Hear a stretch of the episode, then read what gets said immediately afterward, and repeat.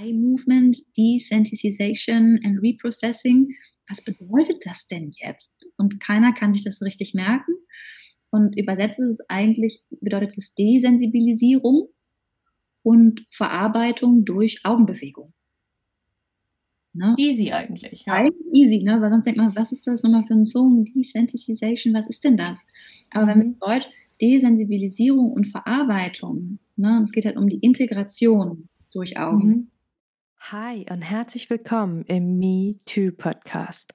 Das Schweigen hat ein Ende. Der Name ist Programm. Gemeinsam mit meinen Interviewgästen und mit dir möchte ich das Schweigen brechen. Ich bin Mai, Mentorin und Coach für Traumaaufarbeitung nach sexualisierter Gewalt.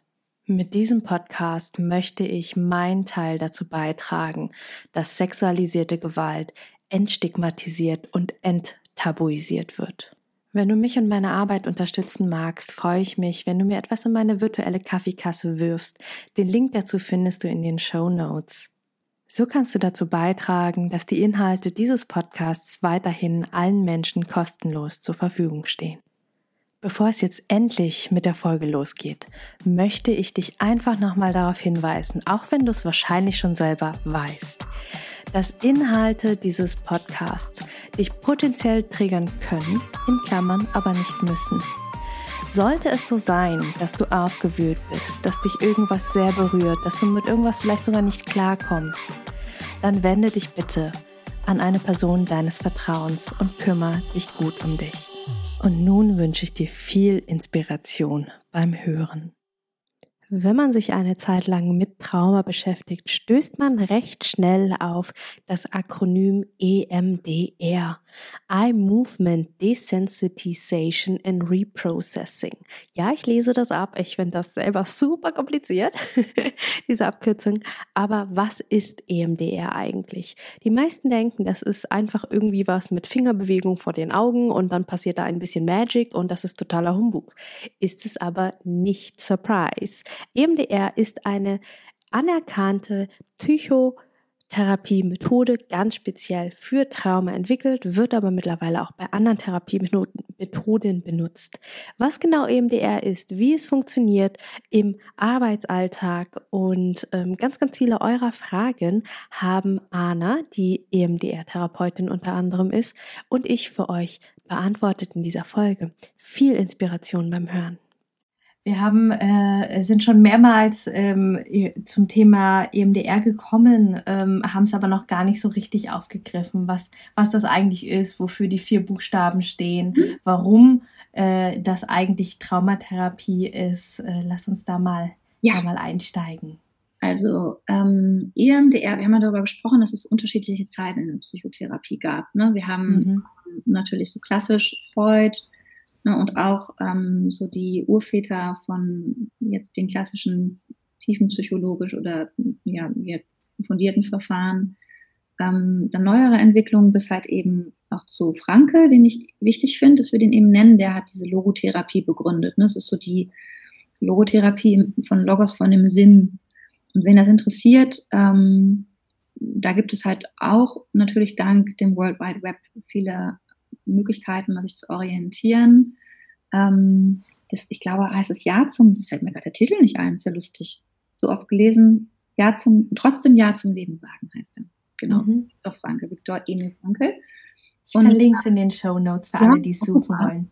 Und ähm, der hat mit EMR erstmal nichts zu tun, aber mir war das, äh, oder ist es immer wichtig, auch zu gucken, diese Orientierungsmöglichkeiten, die jetzt so seit den 70er Jahren entstanden sind und halt eben bei EMDR in den 80er Jahren durch ähm, Dr. Francine äh, Shapiro eben entstanden, die ähm, selber Betroffene war, damals in New York lebend und sie ist durch, ähm, ich glaube, so erzählt sie das, ob das jetzt eine Mehr ist, weiß ich nicht, aber ähm, sie ist da, ich glaube, durch den Central Park gegangen und hatte kürzlich kurz vor diesem Erlebnis da im Park, ähm, wo sie auf die Idee von EMDA überhaupt kam, die Situation, dass sie einen Krebs diagnostiziert bekommen hatte.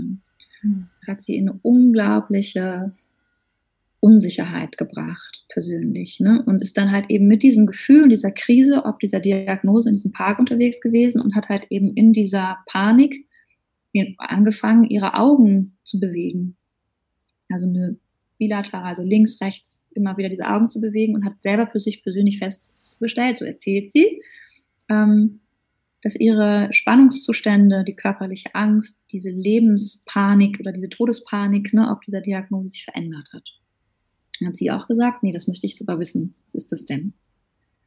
Ne, und ähm, heute ist es so, dass durch die Forschung, es ist halt sehr gut mittlerweile erforscht, ne, es ist Ende der 90er Jahre in Deutschland angekommen, diese Technik, die eben heißt, auf Englisch, und viele sagen, sagen Sie nochmal, was ist das nochmal? Eye Movement, Desensitization and Reprocessing. Was bedeutet das denn jetzt? Und keiner kann sich das richtig merken. Und übersetzt ist es eigentlich, bedeutet es Desensibilisierung und Verarbeitung durch Augenbewegung. Ne? Easy eigentlich. Ja. Eigentlich easy, ne? weil sonst denkt man, was ist das nochmal für ein Song? Desensitization, was ist denn das? Aber mhm. wenn man Deutsch Desensibilisierung und Verarbeitung, ne? es geht halt um die Integration durch Augen, mhm. ist ein ganz zentrales Element, das, was dir halt eben auch im, im Rahmen ne, auch begegnet ist, sicherlich, oder uns allen, die sich mit Bewusstsein beschäftigen, dass in dem Moment, wo wir ähm, auch einen Abstand nehmen können zu dem, was uns geschehen ist, emotional, ne, also was ja beim Trauma ähm, dann nämlich nicht möglich ist, einen Abstand zu diesen überwältigenden Gefühlen zu finden, die aufkommen, wenn wir halt äh, einen Teilaspekt wiedererleben, der uns einmal so stark aus der Bahn gekickt hat, dass wir es nicht verarbeiten konnten. Ne? Das ist, ähm, ist dann halt eben eine, dieses, diese Methode, eine Möglichkeit, mit diesen Gefühlen ähm, sich anders zu orientieren. Ne? Und das heißt, es wird darüber diskutiert, ob es nicht auch ausreicht, einfach einen Fokus zu halten aus diesem Observer heraus und sich mit diesen Themen dann halt eben zu besprechen mit einem Therapeuten, ne? also das frei zu assoziieren.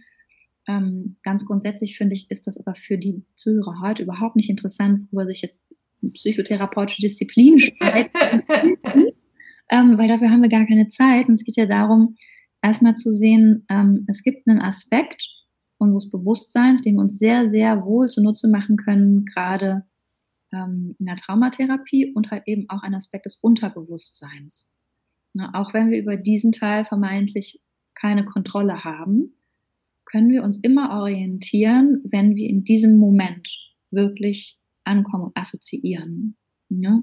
Das heißt, uns als Menschen hat es bis hierhin so weit gegeben, weil wir über Millionen von Jahren es geschafft haben, immer wieder auch mit diesen Dingen umzugehen. Nur erstmal rein physiologisch, rein körperlich. Wir haben furchtbarste Dinge erlebt und trotzdem liegt im Menschen etwas, das eine Kraft ist und hat, die ähm, bewusst erstmal nicht steuer, zu steuern scheint, aber die wir erreichen können.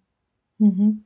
Es hat nichts mit Bildungsgrad zu tun, es hat auch nichts mit der Herkunft zu tun, erstmal mit den Erfahrungen und wenn wir eben so wollen, wir sagen, es ist eine ganz, ganz tiefe Ebene, von der ich spreche, die nicht verletzt ist von dem, was uns geschehen ist, die uns hoffnungsvoll sein lässt vielleicht auch, ne? die uns nach Perspektiven suchen lässt und das Gehirn unterstützt uns dabei.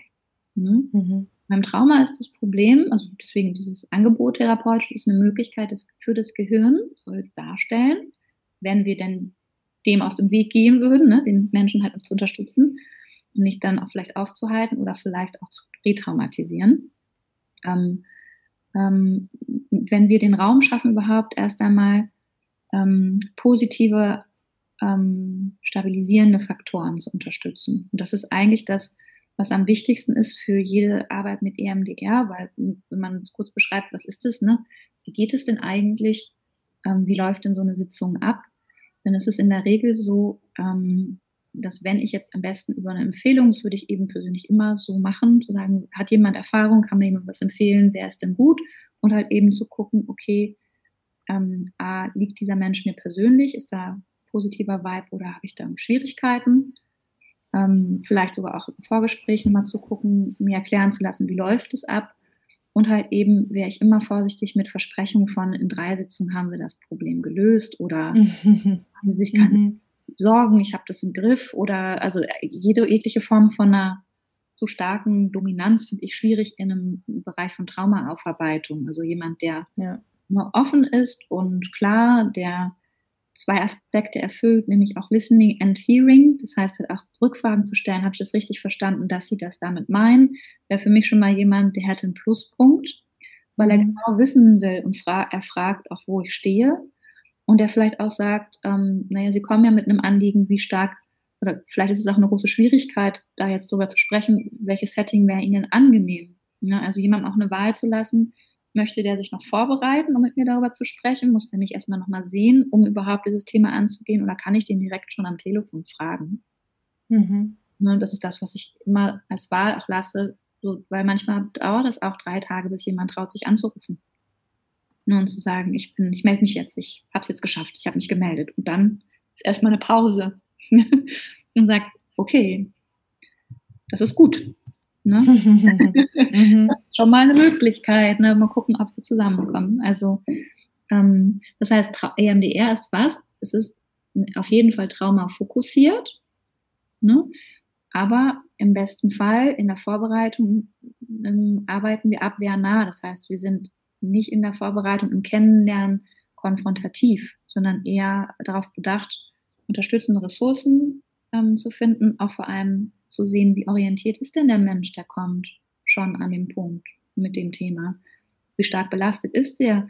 Ähm, ne, zum Beispiel eine stark, ähm, ein, stark, ein Patient, der stark zur Dissoziation neigt oder auch immer wieder beschreibt, ne, körperlich, oh, ist gerade schwierig, da brauche ich eine andere Vorlaufzeit, um wirklich einzuschätzen, okay, wo steht er da? Ich muss umso achtsamer und umso vorsichtiger und umsichtiger mit diesem Menschen umgehen, um, bevor ich überhaupt ähm, anfangen kann zu arbeiten. Ne?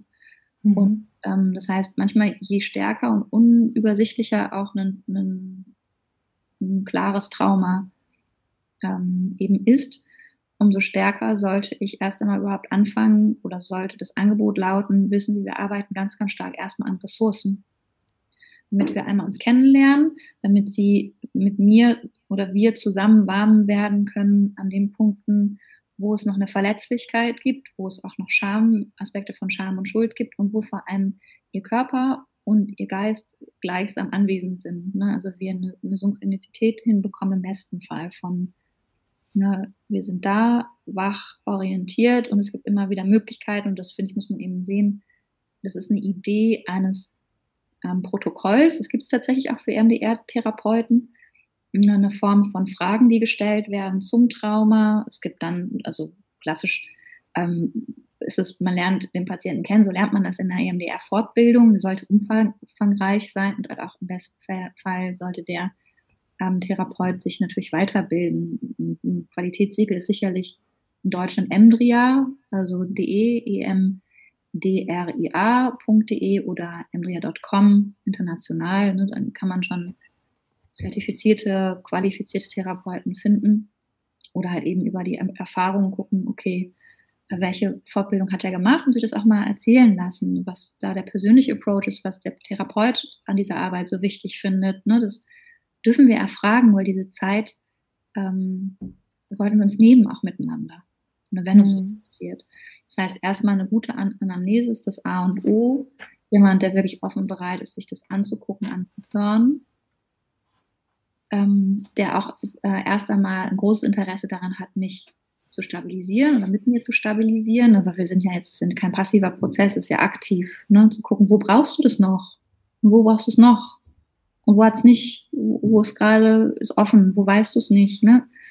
Ähm, und dann geht es halt eben um die Einzelerinnerungen, auch die zentral wichtig sind für das Problem, das begleitet werden oder bearbeitet werden soll. Ne? Was ist ähm, was ist das, was vielleicht am stärksten, da messen wir, indem wir fragen, eins bis zehn, sag mal spontan aus dem Bauch, was ist das für eine Zahl, wenn du darüber nachdenkst, dass das jetzt das Kernproblem ist? Gibt es noch ein anderes Gefühl, was auch eine ähnliche Ladung hat?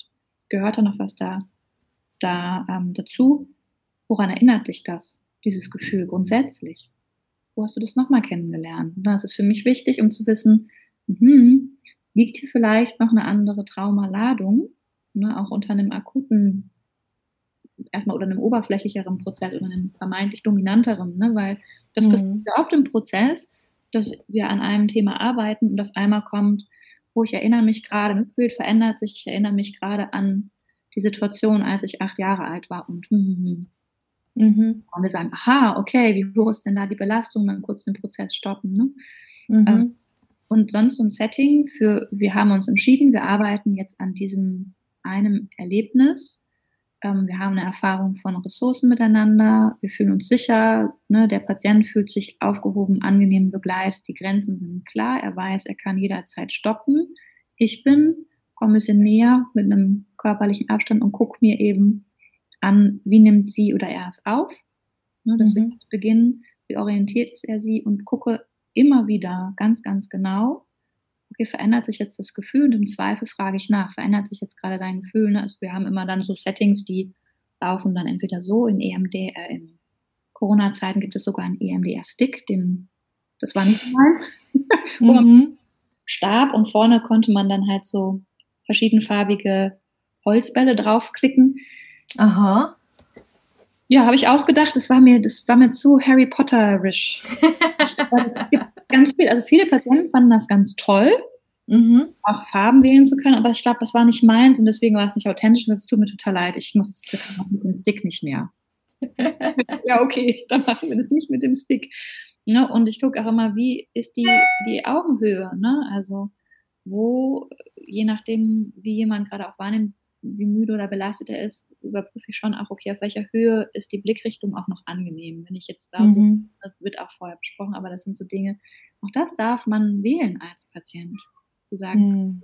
können wir das ein bisschen tiefer? Ich merke gerade, und dann so, ja, why not? Klar, kann, ja. ich, kann ich auch so. Ne?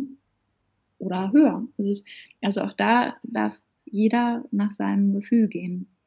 Ähm, und wenn wir jetzt sagen, wir bearbeiten das Problem, wichtigster Gedanke zu dem Bild, das ausschlaggebend behandelt werden sollte, das wichtigste Gefühl und ähm, genau, Gedanke, Bild und Gefühl. Das sind eigentlich die Dinge, die wir klar haben sollten, wenn wir beginnen.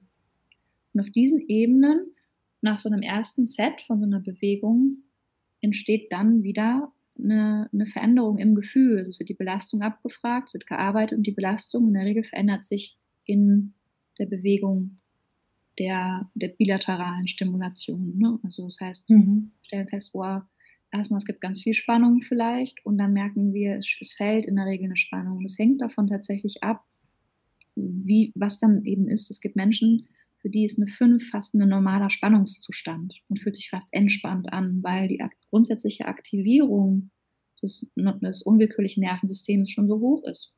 Der Muskeltonus ist hoch, Flexe sind übersteigert, weil die, diese Menschen halt eben auf einer gewissen Ebene ähm, gar nicht mehr runtergegangen sind in, der, in die Entspannung. Ne? Das sympathische Nervensystem überwiegt. Ne? Der Parasympathikus, der natürliche Antagonist, der für die Entspannung, für die Verdauung, für die Ruhe zuständig ist, für Ausgleich von Hormonen, Erholung von Nebenniere und, ne, und so weiter, ähm, der ist dann quasi wie, also wird so überlagert von diesem dominanten System.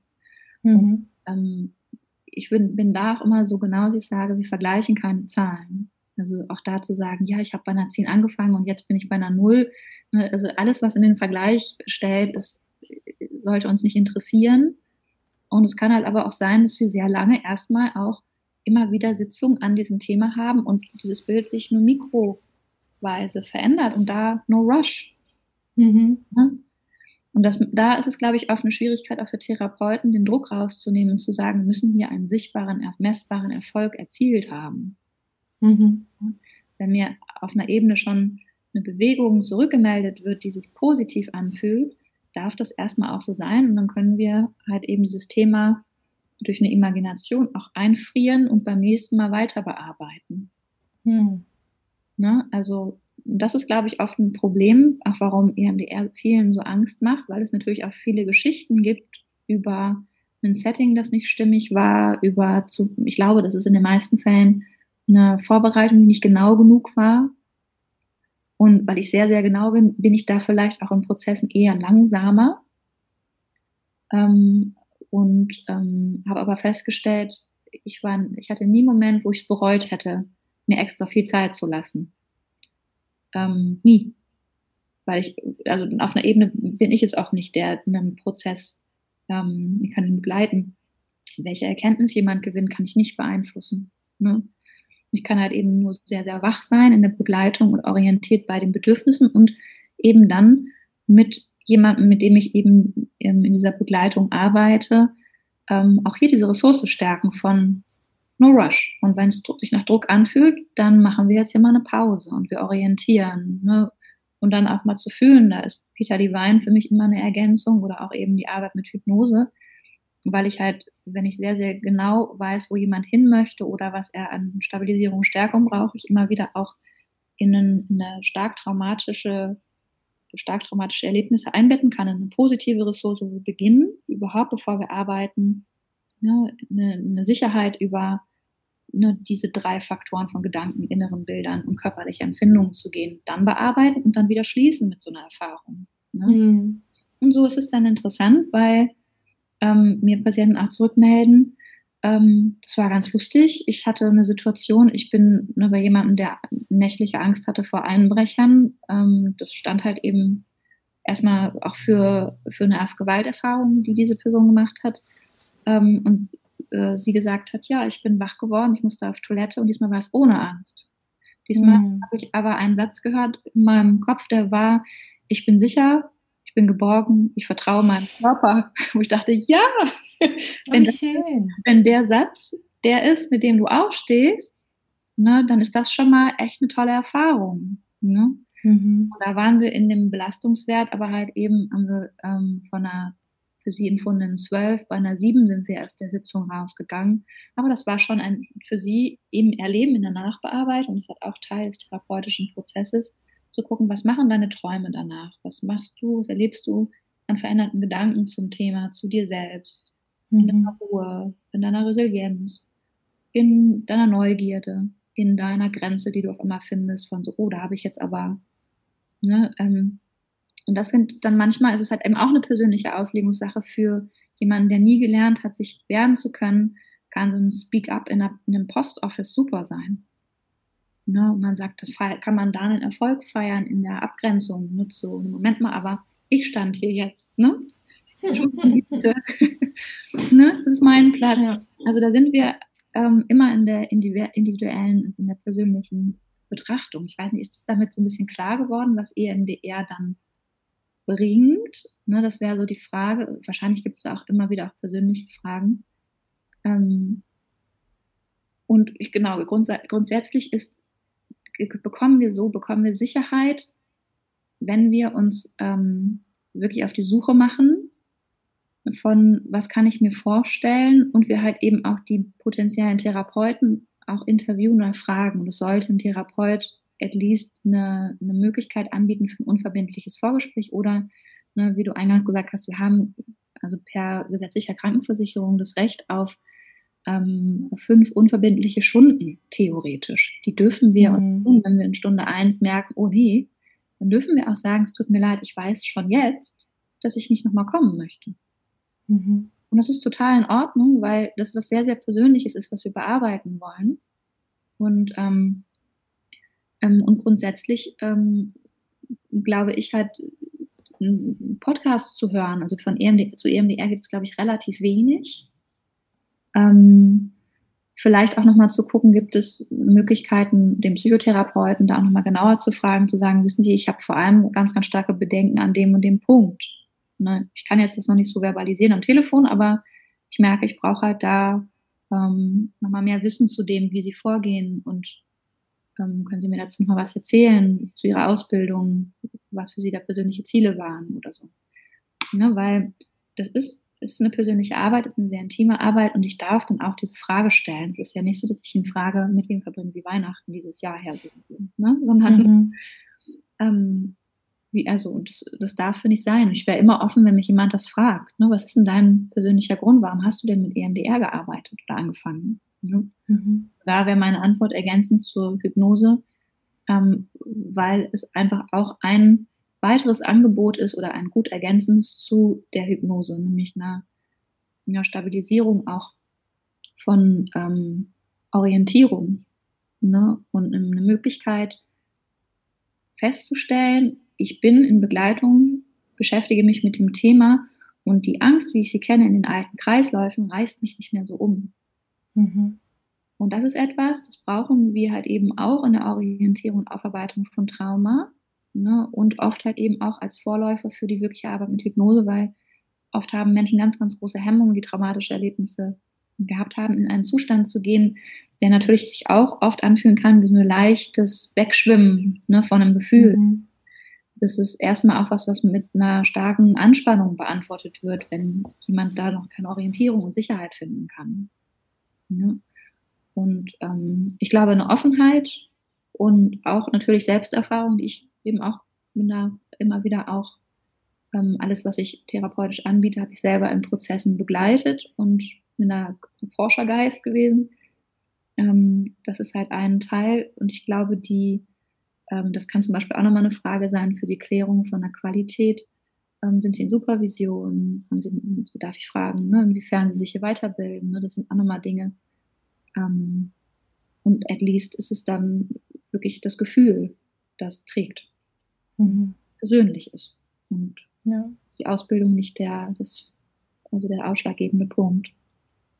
Okay. Ja. Das heißt, ähm, zusammenfassend, äh, wenn also EMDR ist erstmal ganz grundsätzlich ganz, ganz viel Vorarbeit. Also bevor man wirklich das, was die Namensgebung ja äh, mhm. suggeriert, dass man, bevor man überhaupt mit irgendwelchen Bildern arbeitet und Fingerbewegungen und mhm. Augenbewegungen mhm. verfolgt, mhm. ist erstmal Vorarbeit da. Das heißt, äh, da ist erstmal ganz viel Vertrauens, ich sag mal klassische Therapie, also Vertrauensarbeit. Man mhm. schaut erstmal, wo steht Mhm. Wo stehe ich? Also wenn ich mir jetzt vorstelle, ähm, ich äh, stellvertretend für unsere Zuhörer und Zuhörerinnen ähm, würde mich vermutlich für eine EMDR-Therapie entscheiden, dass erstmal mehrere Stunden ähm, in Anführungsstrichen nichts Schlimmes passiert, mhm. wo wir erst einfach erstmal reden und mhm. sondieren, schauen, wo stehe ich und dann quasi, wenn wir beide das Gefühl haben, wir sind bereit, mhm. dass wir dann mal, ich, ich sag mal, testweise schauen, wie funktioniert das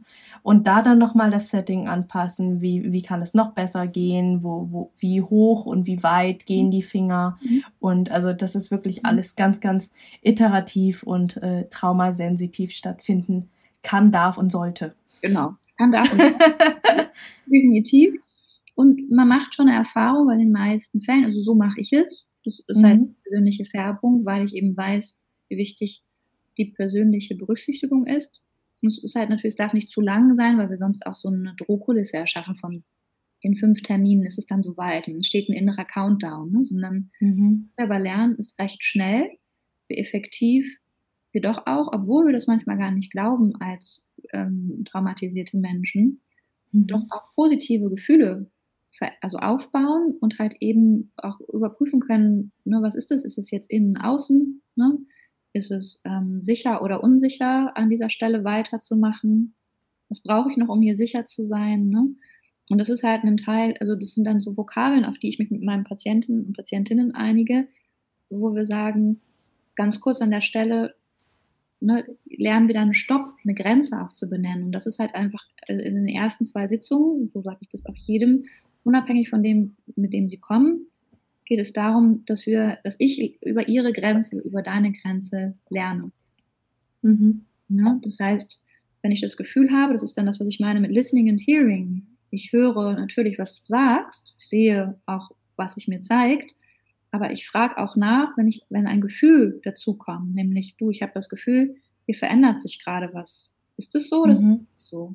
Wenn ja, mhm. fühlt es sich sicher an oder unsicher? Okay, unsicher. Was brauchst du, damit es sich wieder sicher anfühlt? Mhm. Dann arbeite ich nur an dem, was ist sicher. Und dann geht es alte Erinnerungen, ist halt eben auch ein Thema, positive Ressourcen.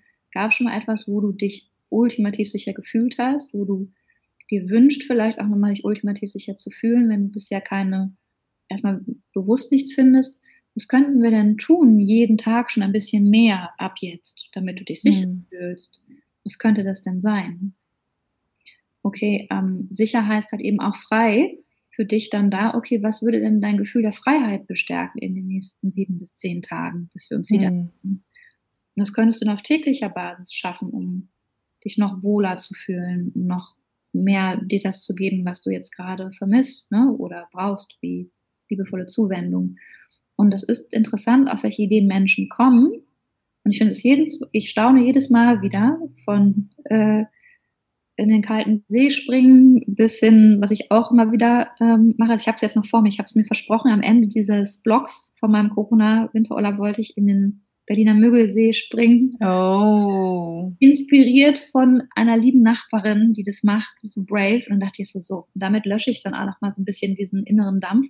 Also, aber das sind auch Dinge, das ist ja dann auch persönlich, das, darauf habe ich Lust. Ich fühle mich frei, das weiß ich danach, wenn ich in dieses kalte Wasser gegangen bin. Ich habe einen Teil Selbstwirksamkeit, ne?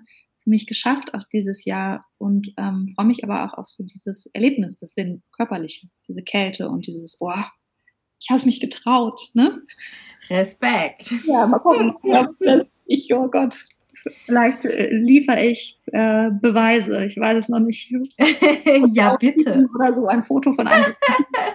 Aber ich, also nur mal gucken, was das, was mir da begegnet. Mhm. Also, ähm, genau. Also grundsätzlich auch nochmal so nur abschließend für im Trauma. Wir haben natürlich in der in der Betrachtung von, von Trauma, ähm, in der Bearbeitung, gerade wenn es um das Thema Angst vor Veränderung oder Angst vor Traumabetrachtung geht, eine, eine sehr gründliche Arbeit zu machen, was die, den Aufbau von persönlichen Selbstwirksamkeitserfahrungen angeht, von ich schaffe es mir das immer wieder auch zu erlauben. Ich logge eine Zeit ein, wo ich nur für mich bin und für mich sorge oder mich stabilisiere und sicher, äh, sichere. Ne? Das heißt, ähm, ich schaffe mir Wohlfühlorte innerlich wie äußerlich. Ich schaffe mir liebevolle Disziplin dahingehend, dass es nicht um Leistung geht, sondern um Lernen. Zu sagen, ich habe Geduld mit mir an der Stelle, ich bin hier gerade noch nicht so schnell und bereit. Ja, und es ist auch okay, ich mache das in meinem Tempo, aber ich weiß immer, wo ich stehe. Und wenn ich nur in kleinen Minischritten vorangehe, weiß ich, ach, ich bin jetzt gerade hier irgendwo auf dem Weg Richtung Sicherheit. Mhm. Und es reicht erstmal und es reicht auch von Moment zu Moment zu gehen und auch sich immer wieder neu zu fragen, jetzt hat mir die Suppe gut getan, was ist jetzt? Jetzt, ich brauche das jetzt. Und was ist es jetzt? Eigentlich eine Wärmflasche. Okay. Gibt es irgendwas, was noch notwendig wäre? Nö.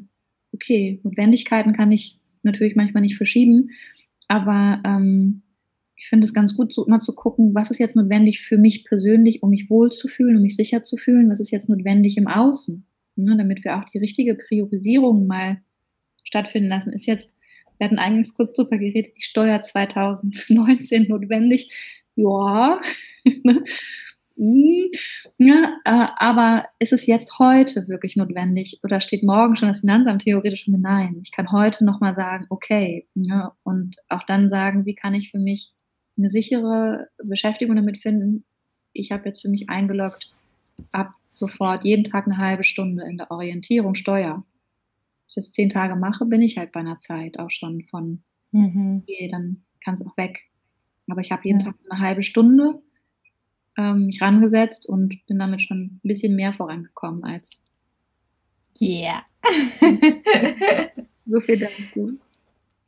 Ja. Okay, das heißt, ich, ähm, du hast uns ja jetzt super, super viel über EMDR erzählt und es war mehr, also das war ja quasi eigentlich das Thema, weswegen ich dich mal angeschrieben habe auf mhm. Social Media, weil du das äh, ja so, ja, einfach einen sehr, sehr schönen Instagram-Account hast und viele Dinge sehr liebevoll erklärst und ähm, ja, dich ganz offen auch als EMDR-Therapeutin positionierst. Und ähm, ich einfach viele viele Zuschriften bekommen habe, ob ich nicht mal eine Folge zu MDR drehen könnte, weil eben ganz viele Horrorgeschichten auch herumkursieren. Ne? Und ich finde, du hast es ja eigentlich super schön erklärt, wo wahrscheinlich all diese Horrorgeschichten herkommen, ne? weil, weil es eben so ein großes ähm, ja, so ein groß, großes Feld ist. Ne? Allein schon dieses, dieses achtsame Vorklären in den Vorgesprächen, bevor man überhaupt in die Arbeit einsteigt, in die in Anführungsstrichen Körperarbeit. Ich meine, auch wenn wir uns nicht anfassen, in dem Sinne ist ja Augenbewegung eine Körperarbeit, ne? es ist körperorientiert. Ähm, und wenn da nicht achtsam, nicht vorsichtig genug vorgegangen wird, gerade beim Thema Trauma, kann da halt viel nach hinten losgehen, bis hin eben zur Retraumatisierung, bis hin, dass es der Person danach schlechter geht als vorher. Ähm, ne, also Vor- und Nachsorge.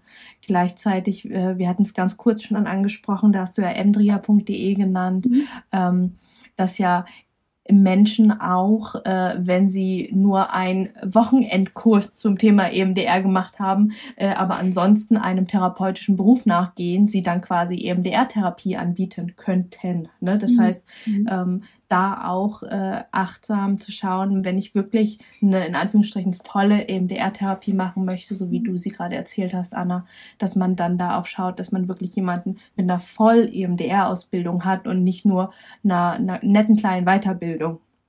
Total. Ja. Ich finde es auch da mal auch gut zu sehen, ne, auch einen Heilpraktiker, der jetzt zwei Jahre zum Beispiel ähm, sich äh, hat ausbilden lassen, hat natürlich eine andere Erfahrung schon sammeln können, in Eigenerfahrung und halt auch in einem, in einem, in einem Prozess oder in den Prozessen, bevor er vielleicht sogar auch aktiv damit arbeitet, als jetzt natürlich jemand, der sehr wohl sicherlich auch fundiert und exquisit ausgebildet sein mag. Ähm, ich glaube, da müssen wir halt wirklich eben unterscheiden. Ähm, und natürlich, das ist halt nach wie vor auch in Deutschland nicht geregelt. Ne? Also ich, es kann manchmal eine Schwierigkeit sein, dass es eben ein Mensch, der jetzt vielleicht auch nur Heilpraktiker ist, sagt, ich mache das jetzt auch noch und biete das irgendwie an und dann macht man irgendwas mit Fingern und dann ist das, und das merken wir aber eigentlich schon recht deutlich in der Orientierung von, also weil jemand, der sofort konfrontativ sagt, so und jetzt fangen wir an, ohne dass er sich viel mit mir beschäftigt hat, den würde ich verlassen. Ne? Mhm.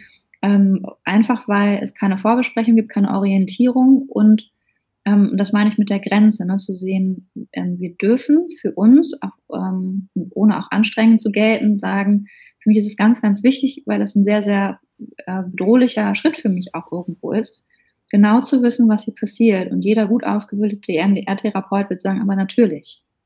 Hm. Und ich habe, äh, wie ist so ihr Vorgehen, weil ganz, ganz grundsätzlich habe ich die und die Bedürfnis und ich hoffe, dass es wird so klarer durch diese Folge, dass wir halt eben wirklich sagen können, wir können als der gleiche Mensch zu unterschiedlichsten Zeiten unseres Lebens unterschiedliche Bedürfnisse im therapeutischen Angebot auch haben. Ne? Mhm. Kann sein, dass es jetzt für mich wichtiger und besser wäre, nochmal Prozesse mit EMDR zu arbeiten oder mit Hypnose und aber mal kognitive Verhaltenstherapie richtig war ne? und richtungsweisend vor allem. Und ich glaube, da ist halt ein, ein Punkt, das darf für dich, also für, für dich oder ja, für, doch, ich sag jetzt dich, liebe mhm. Zuhörer, echt ein, ein Punkt sein, ähm, das genau auch zu hinterfragen, zu sagen, äh, haben Sie denn viel Erfahrung damit oder ist es eher ein Schwerpunkt oder ist es nur ein zusätzlicher Add-on? Ne, dann in den Fällen, wenn jemand das beantwortet, würde ich eher bei einem Psychotherapeuten oder Psychologen davon ausgehen, dass er sagt, das ist eine Ergänzung zu dem therapeutischen Konzept, das ich ihm anbiete, was nämlich ist tiefenpsychologisch fundierte Gesprächstherapie, würde ich sagen, ja klar, gut, weil da ist es gewährleistet, dass es eine, eine Basis gibt, wo wir ganz, ganz klar tiefer begleitender auch gucken. Mhm. Ich würde es immer in einen therapeutischen Prozess bringen. Das wäre so meine Empfehlung, wenn man sich nicht sicher ist. Ähm, einfach weil ich gut vorbereite und nachbereite mhm. ein Psychotherapeut es vielleicht nicht anbietet, wird er sicherlich jemanden kennen, auch wieder persönliche Erfahrung einer Vertrauensperson, der gut ist oder sein könnte für mich, wenn es mhm. stimmt persönlich wieder. Ne? Genau. Und ganz grundsätzlich, also ich habe mich irgendwann entschieden, auch tatsächlich mehr das auf Instagram zu besprechen, weil so viele Fragen immer kamen und ich selber das Gefühl hatte, ähm, es ist notwendig, dass wir damit öffentlicher werden und Positionen beziehen. Ich habe auch im Rahmen von der Corona-Krise mit meinem Mann tatsächlich einen Podcast nochmal aufgebaut, der Die Welt und Wir heißt, weil mir dieses Bewusst Bewusstseinsthema so wichtig ist. Und eine der ersten Folgen war halt eben auch durch die Corona-Krise dieses Thema Angst und der Umgang mit Angst. Ne? Und was ist Bewusstsein eigentlich? Wir besprechen halt eben als zwei Menschen dieser Gesellschaft, ein Mann und eine Frau, mit, äh, mit sehr, sehr vielen persönlichen ähm, Ideen auch dazu, auch fernab von meiner therapeutischen Ausbildung und seiner Arbeit als Regisseur, immer wieder so, was, was ist denn gerade eigentlich los? So. Und ähm, Scham und Schuld ist etwas, was wir nicht besprechen. Trauma ist etwas, was wir nicht besprechen, gesamtgesellschaftlich, weil es mhm. schwierig ist. Ne? Und ich glaube, jetzt, gerade auch durch, die, durch dieses Leuchtturmprojekt, was du auf die Beine gestellt hast, Ne? Und das finde ich nach wie vor einfach eine so wertvolle Orientierung und dem der Betonung von, was will ich, was brauche ich und wie kann ich ähm, auch noch stärker ähm, mich orientieren in dem Prozess, wo ich stehe, ähm, ist das kann ich das jedem nur raten. Für mich war EMDR eine totale, ähm, waren, es gab Momente, wo ich mich wachgeküsst gefühlt habe und angefangen mhm. von kleinsten Situationen zu größeren Prozessen, auch persönlich. Ja. Mhm. Schön. Ja. Super schön. Wow. Ja, dann neigen wir uns quasi auch äh, dem Ende der Podcast-Folge zu. Es war super, super schön, super informativ. Anna, du bist, ähm, ja, ich habe es dir schon vorher gesagt, schon im Erstgespräch. Ich finde, du hast eine ganz, ganz liebevolle Art einfach. Also ich, ich, ich kann dich stundenlang zuhören. Das ist einfach so, das ist so einmal so wie, wie, wie, wie so, so mit der Decke drüber. So, ach, die Anna redet, das ist schön. Großes Kompliment. Danke. Mhm. Das ging mit dir aber auch so. Das war irgendwie, Danke. ja, total. Also erst, das war so vertraut, ne? Weil ich habe da auch gedacht, mhm. interessant gar nicht damit gerechnet und äh, dann war das zack so eine Begegnung. Also ganz vielen Dank für deine Arbeit, Mai. Hm, voll gerne. Und als Gast möchte ich dir das letzte Wort überlassen, liebe Anna. Oh. Oh. Unvorbereitet, genau. Ich, ganz, auch ganz grundsätzlich hoffe ich, dass ähm, auch wenn diese Zeiten jetzt halt eben Zeiten sind, in denen wir ganz, ganz oft damit konfrontiert werden, dass wir nicht wissen, wie es weitergeht und wir auch nicht mehr spekulieren können und wollen, was denn jetzt käme. Ähm, äh, ich mir wünsche für uns alle, dass wir immer wieder mehr dahin kommen, wirklich zu gucken, was jetzt in diesem Moment liegt.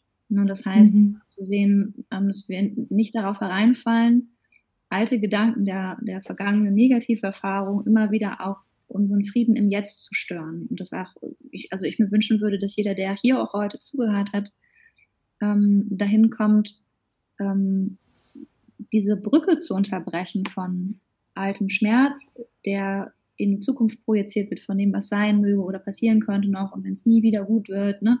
Das sind ja eben dann so, so Brücken, die wir, die wir schwer ähm, unterbrechen können oder wo wir uns auch so selber abhanden kommen. Und ich glaube, dass es egal was du, der hier zuhört, auch für sich tut, ähm, was dich in den Moment bringt, wirklich zu gucken, wie möchte ich mich fühlen, ähm, wie habe ich die Wahl hier gerade und wenn ich nicht glaube, sie zu haben, an welchem Punkt kann ich zurückgehen, bis ich sie wieder empfinde ne? und mich da halt eben auch zu hören und ähm, diese kleine stille innere Revolution zu wagen, zu sagen, ich sage jetzt mal einfach nein.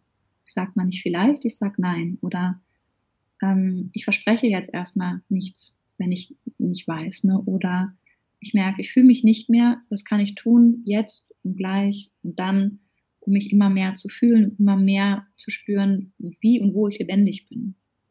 Mhm. Das ist etwas ist, was Angst abbaut und das ist etwas, was ähm, uns Hoffnung schenkt und Vertrauen wieder schenkt. Ne? Und so der letzte, allerletzte Satz wäre dann, wenn wir wieder lernen zu vertrauen, das ist eben so ein, ein eine Gewissheit, die ich jetzt über diese Jahre der Arbeit mit Menschen doch finden konnte, ist, wenn wir, wenn wir lernen zu vertrauen, uns wieder zu vertrauen, werden wir sicher.